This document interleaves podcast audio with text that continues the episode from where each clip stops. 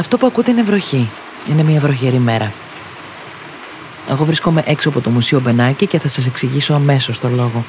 Στο σημερινό επεισόδιο θα μιλήσουμε για τον Κεμάλ Ατατούρκ. Και να ρωτιέμαι πόσοι από εμάς γνωρίζουμε ότι ο Κεμάλ Ατατούρκ προτάθηκε στην Ακαδημία της Σουηδίας για τον Νόμπελ Ειρήνης. Φαντάζομαι ακόμη λιγότεροι ότι την πρόταση την έκανε ο ίδιος ο Ελευθέριος Βενιζέλος. Η επιστολή, γραμμένη στα γαλλικά, βρίσκεται στο αρχείο του και φιλοξενείται εδώ, στο μουσείο. Η πρόταση έγινε όπως γράφει διότι είχε διακρίνει την πιθανότητα συνεννόησης με την αναγεννημένη Τουρκία, η οποία βγήκε από τον πόλεμο ως εθνικό κράτος. Τη στείναμε το χέρι το οποίο εκείνη δέχθηκε και έσφιξε με ειλικρίνεια. Είναι η χαρακτηριστική φράση. Μόλις ξεκίνησε άλλο ένα επεισόδιο του Storyteller.gr. Είμαι η Επιστήμη Μπινάζη και σήμερα θα προσπαθήσω να φωτίσω μια προσωπικότητα που δόξασε τους Τούρκους και πλήγωσε τους Έλληνες στο πλαίσιο της προσπάθειας να κατανοήσουμε την πολιτική κληρονομιά των γειτόνων μας αλλά και πώς βλέπουν εκείνοι εμάς. Οι σχέσεις Ελλάδας-Τουρκίας ήταν πάντοτε τεταμένες. Το ίδιο συμβαίνει και τώρα που εγκαταλείπουμε την επαιτειακή χρονιά του 2021 και μπαίνουμε αισίως στο 2022. Η φωτογραφία του Κεμάλα Τουρκ κόσμει σχεδόν όλες τις δημόσιες υπηρεσίες της γειτονικής χώρας.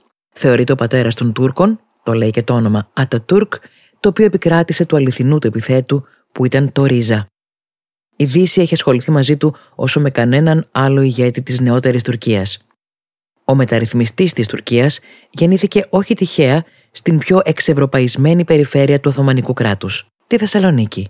Ο λόγος ήταν οι 70.000 Εβραίοι που με την άνεσή τους στο εμπόριο είχαν φέρει άλλο αέρα στην πόλη. Α φανταστούμε λίγο τη Θεσσαλονίκη εκείνης της εποχής. Βρισκόμαστε στο 1881.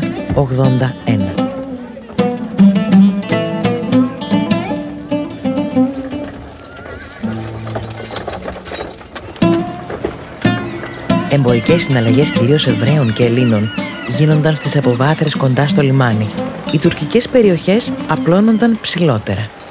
Οι Τούρκοι της ανώτερης τάξης φορούσαν σατινέ πανοφόρια με πολύχρωμες φόδρες και γούνες από ζιμπελίνα, ενώ οι Τούρκοι της μεσαίας τάξης φορούσαν σακάκια από ύφασμα της δράμας και παλτά από αγγλικό βαμβάκι. Στο Αχμέτ Σουμπασί, λίγο πιο πάνω από τη σημερινή Αγίου Δημητρίου, βρισκόταν το ροζ σπίτι.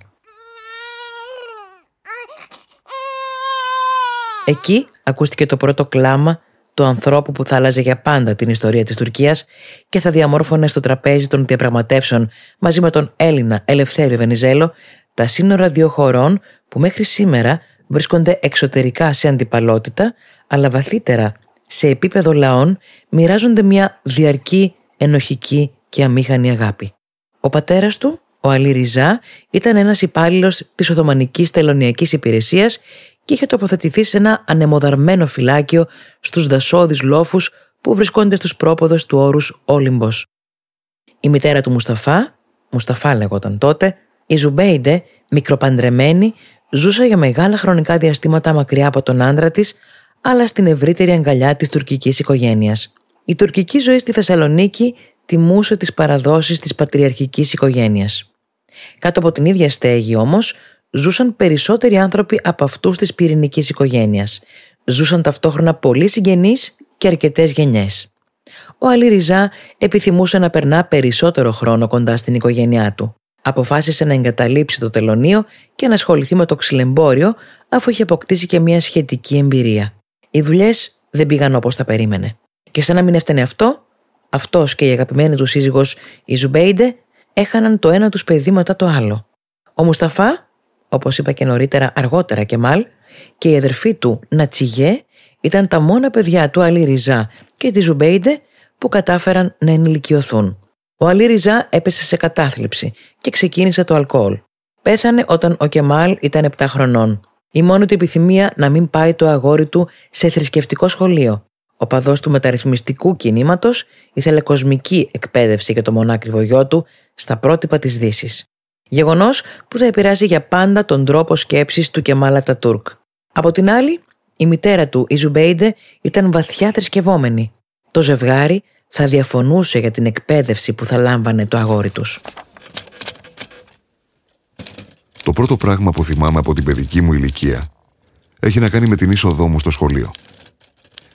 Σχετικά με το σχολείο, υπήρχε μεγάλη διαμάχη ανάμεσα στη μητέρα μου και τον πατέρα μου. Η μητέρα μου ήθελε να αρχίσω την εκπαίδευσή μου με την τελετή εγγραφής, όπου θα έψελα τους κατάλληλους θρησκευτικούς ύμνους στο θρησκευτικό σχολείο της περιοχής. Ο πατέρας μου όμως, που ήταν υπάλληλο στην τελωνιακή υπηρεσία, ήθελε να με στείλει στο σχολείο του Σεμσί Εφέντη, το οποίο μόλις είχε ανοίξει, και να εκπαιδευτώ με τον καινούριο τύπο εκπαίδευσης. Στο τέλος, ο πατέρας μου βρήκε μια πονηρή λύση. Στην αρχή μπήκαμε τη συνηθισμένη τελετή στο θρησκευτικό σχολείο. Έτσι, η μητέρα μου ήταν ικανοποιημένη.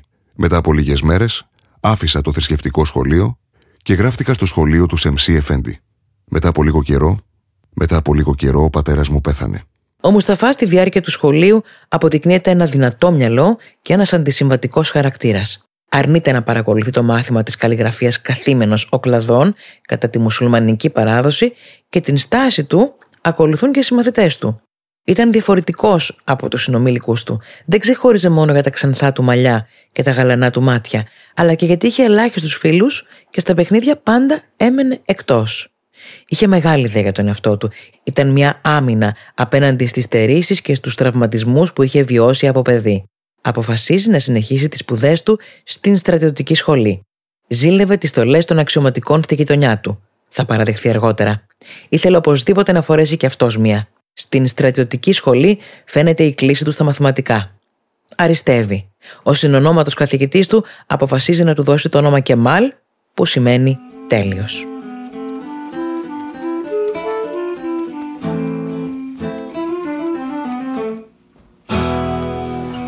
Söyle buldun mu aradığın aşkı söyle Yoksa yalnız mısın sen yine; Benim gibi boynu bükük Gözü yaşlı tek başına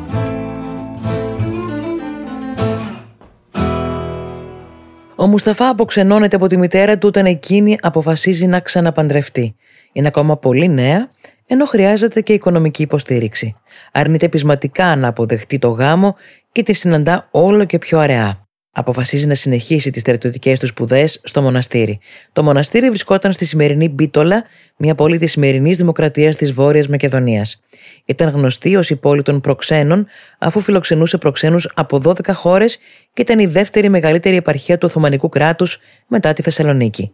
Ο Κεμάλ στην στρατιωτική ακαδημία γνωρίζει τους ανθρώπους που θα παραμείνουν μέχρι το τέλος της ζωής του ως δορυφόροι.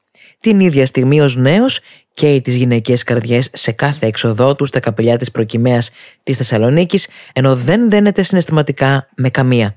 Οι Έλληνες επαναστατούν, οι Κρήτη ζητάνε ανεξαρτησία. Ο Σουλτάνος Αβδούλ Χαμίτ πιέζεται μέσα σε όλο αυτό το κλίμα να κάνει μεταρρυθμίσεις και προβαίνει σε αδεξιότητες. Ο Σουλτάνος δεν είναι καθόλου αρεστός στους φοιτητές της στρατιωτικής σχολής της Κωνσταντινούπολης, της πλέον εξευρωπαϊσμένης για την εποχή. Από τον κήπο της σχολής ξεκινά ένα αντιστασιακό κίνημα, το οποίο εξαπλώνεται και σε άλλες σχολές, παίρνοντας μεγάλες διαστάσεις. Το σύνθημα ήταν πατρίδα, πρόοδος και ένωση. Το κίνημα των νεότουρκων, το οποίο κατά βάση ήταν ένα κίνημα της ελίτ των στρατιωτικών αξιωματικών και ζητούσαν αλλαγή στον τρόπο διακυβέρνησης του Σουλτάνου, θα αποκτούσε και διοικητική υπόσταση και θα δρούσε με το όνομα Επιτροπή για την Ενότητα και την Πρόοδο. Η επιτροπή αυτή ανέδειξε μια ηγετική φυσιογνωμία, τον Εμβέρ, ο οποίος μέχρι και τους Βαλκανικούς πολέμους και τον Πρώτο Παγκόσμιο Πόλεμο ήταν ηγετική και κυρίαρχη φυσιογνωμία, μόλις ένα χρόνο μεγαλύτερος από τον Κεμάλ. Ο Κεμάλ ήταν αντιπαθής σε αυτή την ελίτ και α μοιραζόταν τις ίδιες ανησυχίες. Ο λόγος ήταν ότι αμφισβητούσε ανοιχτά τον Εμβέρ και αυτή η διαρκής αντιπάθεια στο πρόσωπο του Εμβέρ τον οδήγησε ούκολογες φορές σε δυσμενείς μεταθέσεις όπως στη Λιβύη, για παράδειγμα, αλλά όπως λέει και ο λαός, ουδέν κακό να μηγέ καλού. Εκεί από νωρίς, στις δυσμενείς αυτές μεταθέσεις, στις εξορίες με έναν τρόπο, έδειξε τις πολεμικές και διπλωματικές του δεξιότητες.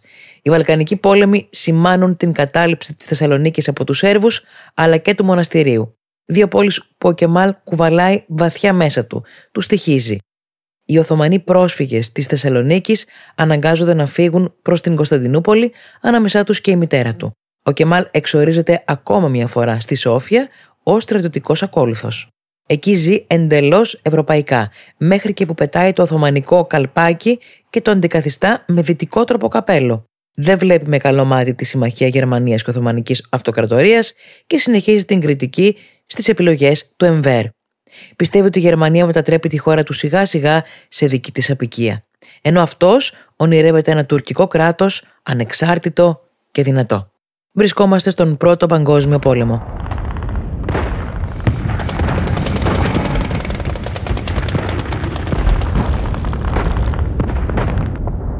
Η ώρα του Κεμάλ έρχεται στη μάχη της Καλύπολης το 1915.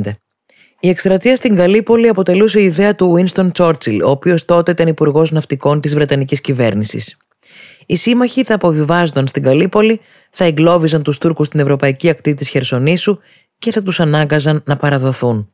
Για τον Τσόρτσιλ, η κατάκτηση της Χερσονήσου θα έβγαζε εκτός πλάνου έναν δυνατό σύμμαχο των Γερμανών και θα έκρινε την έκβαση του Πρώτου Παγκοσμίου Πολέμου. Οι πολεμικές ικανότητες όμως του Κεμάλ καθόρισαν την έκβαση της μάχης.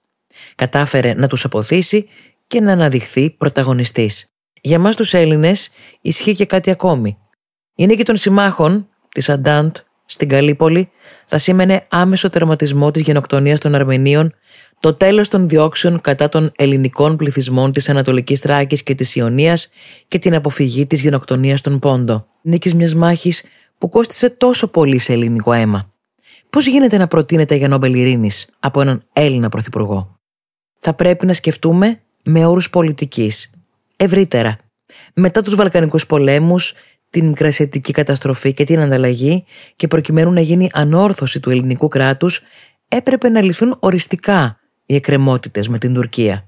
Στην πολιτική, οι γέφυρες συνεργασίας και ειρήνης συντομεύουν το δρόμο στην ανάπτυξη και την ευημερία, χωρίς αυτό να θίγει τα πατριωτικά αισθήματα, χωρίς να προσβάλλεται η μνήμη των προγόνων, χωρίς να διαστρεβλώνουμε την ιστορία.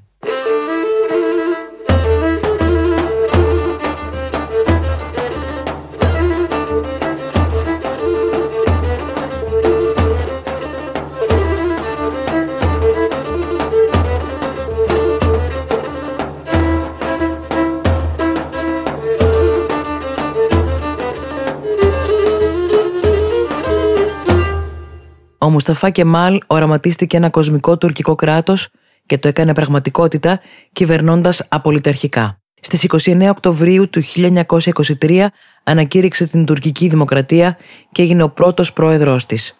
Τον επόμενο χρόνο κατήργησε το χαλιφάτο θέτοντας σε εφαρμογή το ευρύ μεταρρυθμιστικό του πρόγραμμα.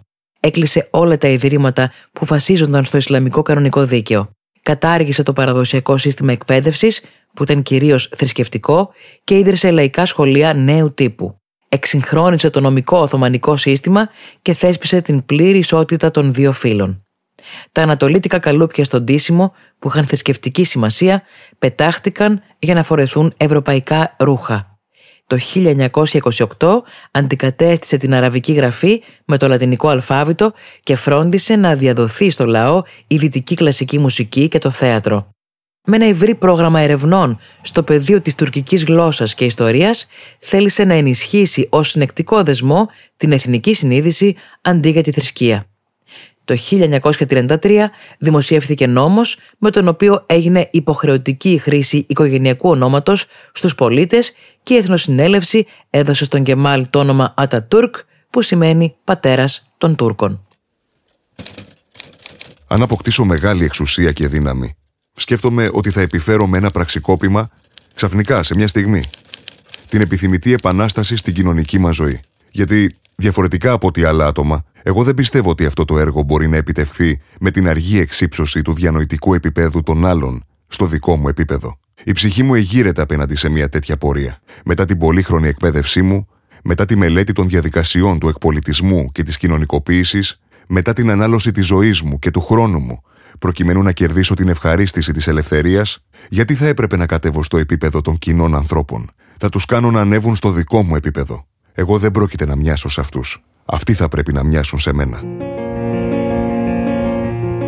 Bahar mezarına gömsünler sizi Bahar mezarına gömsünler sizi Yapraklar gibi buluştunuz dün Kokular gibi sevişti dizdi Bahar mezarına gömsünler sizi Bahar mezarına gömsünler sizi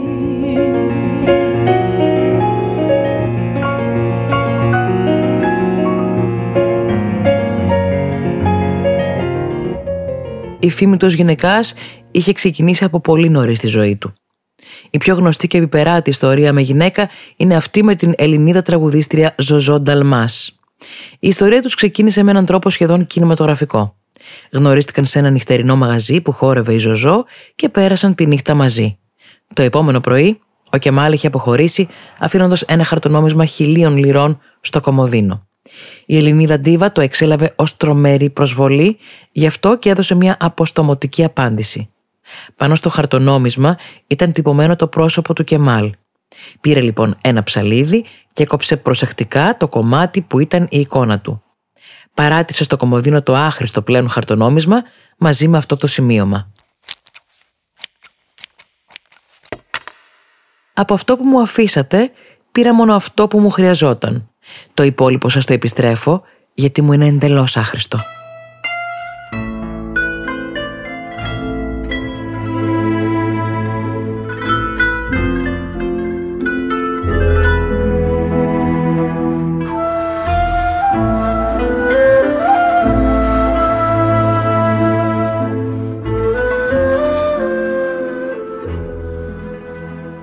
Η Ατατούρκ Λατιφέ Χανούμ είναι η γυναίκα που κατέκτησε τον Γαζί, που σημαίνει ηγέτης θριαμβευτής, η οποία γεννήθηκε στις 17 Ιουνίου το 1899 στη Σμύρνη.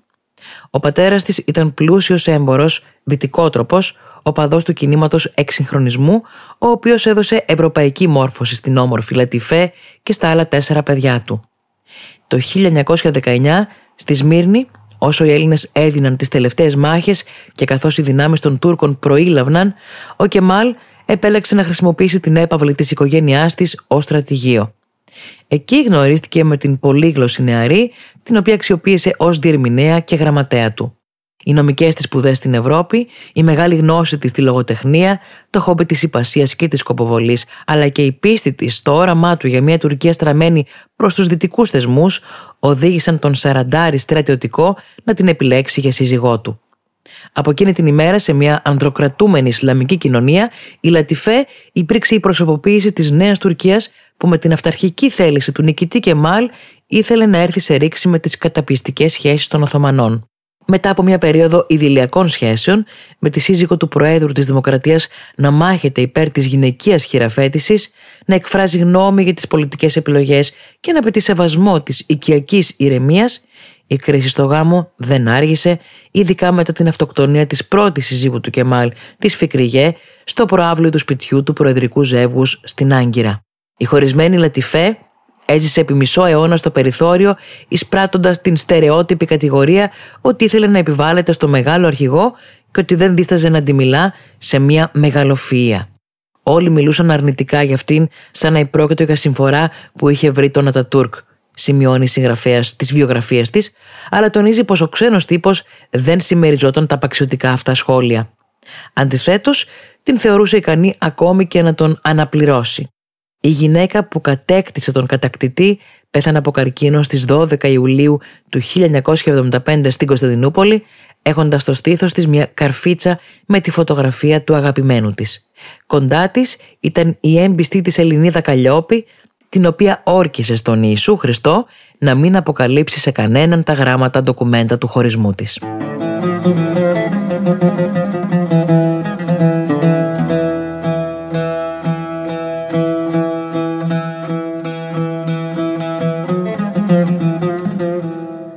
Ερχόμαστε από την Ανατολή και πηγαίνουμε προς τη Δύση. Ήταν ένα από τα αποφθέγματα του Ατατούρκ που συμπίκνωνε την αντίληψή του για την ανάγκη προσαρμογής της Τουρκίας στα δυτικά δεδομένα. Ένα τμήμα των οικονομικών και κοινωνικών ελίτ ενστερνίστηκε το σχέδιο του Ατατούρκ. Αντίθετα, η μεγάλη μάζα του πληθυσμού, ιδίως οι φτωχότερες, διατήρησαν ισχυρή τη σύνδεσή τους με την Ισλαμική παράδοση και κληρονομιά. Οι μεταρρυθμίσεις σε μεγάλο βαθμό εφαρμόστηκαν διότι παρά τις διακηρύξεις περί δημοκρατικής λειτουργίας, το κράτος που είχε θεμελιώσει ο Ατατούρκ στην ουσία παρέμεινε για πάνω από δύο δεκαετίες μια μόνο κομματική ημιδικτατορία. Τον Ιούνιο του 1996 ο Ερμπακάν έγινε ο πρώτος Ισλαμιστής πολιτικός που ανέλαβε την Πρωθυπουργία στην Τουρκία. Το πείραμα δεν θα διαρκούσε παρά μόλις έναν χρόνο, καθώς τον Ιούνιο του 1997 ο Ερμπακάν εξαναγκάστηκε σε παρέτηση μετά από απέτηση των ενόπλων δυνάμεων. Στην ουσία, επρόκειτο για το τέταρτο πραξικόπημα στην ιστορία της τουρκικής δημοκρατίας. Οι ένοπλες δυνάμεις παρουσιάζονταν ως οι θεματοφύλακες του κεμαλισμού. Ο Ερντογάν συνεχιστής του Ερμπακάν, έχει επιχειρήσει ούκο λίγες φορές να αναιρέσει πολλές από τις παρακαταθήκες του Τατούρκ, αλλά και να τον αποκαθιλώσει ως εμβληματική προσωπικότητα. Μπορεί ο Ερντογανισμός όχι απλώς να προβληθεί ως το αντίπαλον δέος του κεμαλισμού, αλλά να τον υποκαταστήσει πλήρως ως κυρίαρχη ή ακόμα και επίσημη κρατική ιδεολογία. Θα το δείξει η ιστορία.